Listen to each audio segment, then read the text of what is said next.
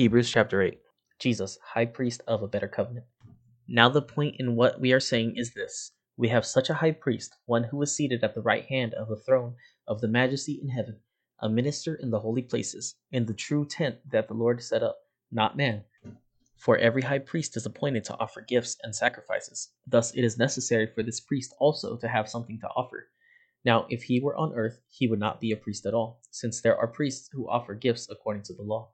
They serve a copy and shadow of the heavenly things. For when Moses was about to erect the tent, he was instructed by God, saying, See that you make everything according to the pattern that was shown you on the mountain. But as it is, Christ has obtained a ministry that is as much more excellent than the old as the covenant he mediates is better, since it is enacted on better promises. For if that first covenant had been faultless, there would have been no occasion to look for a second. For he finds fault with them when he says, Behold, the days are coming, declares the Lord, when I will establish a new covenant with the house of Israel and with the house of Judah, not like the covenant that I made with their fathers on the day when I took them by the hand to bring them out of the land of Egypt. For they did not continue in my covenant, and so I showed no concern for them, declares the Lord. For this is the covenant that I will make with the house of Israel. After those days, declares the Lord, I will put my laws into their minds, and write them on their hearts, and I will be their God, and they shall be my people. And they shall not teach, each one his neighbor and each one his brother, saying, Know the Lord, for they shall all know me, from the least of them to the greatest, for I will be merciful toward their iniquities, and I will remember their sins no more. In speaking of a new covenant, he makes the first one obsolete, and what is becoming obsolete and growing old is ready to vanish away. Chapter 9 The Earthly Holy Place. Now, even the first covenant had regulations for worship and an earthly place of holiness, for a tent was prepared the first section, in which were the lampstand, and the table, and the bread of the presence. It is called the holy place. Behind the second curtain was a second section, called the most holy place, having the golden altar of incense and the ark of the covenant covered on all sides with gold, in which was a golden urn holding the manna, and Aaron's staff that budded, and the tablets of the covenant. Above it were the cherubim of glory overshadowing the mercy seat. Of these things we cannot now speak in detail. These preparations having thus been made, the priests go regularly into the first section, performing their ritual duties, but into the second only the high priest goes, and he but once a year, and not without taking blood, which he offers for himself and for the unintentional sins of the people. By this, the Holy Spirit indicates that the way into the holy places is not yet open as long as the first section is still standing, which is symbolic for the present age.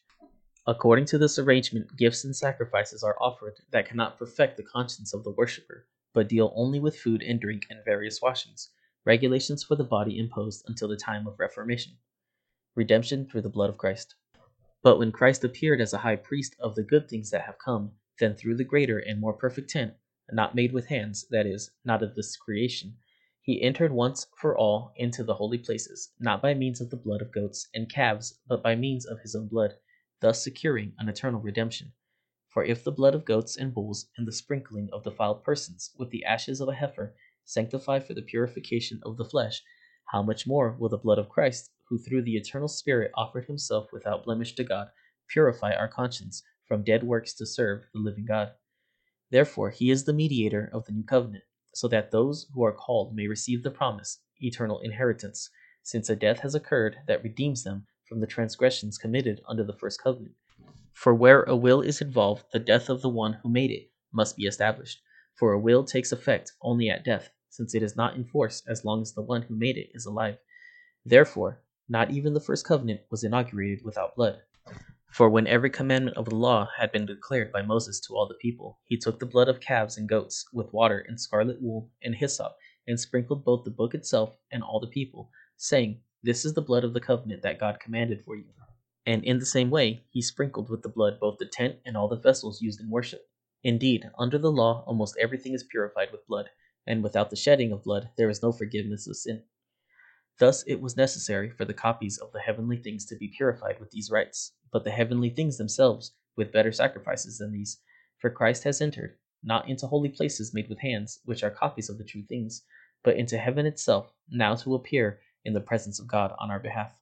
Nor was it to offer himself repeatedly, as the high priest enters the holy places every year, with blood not his own.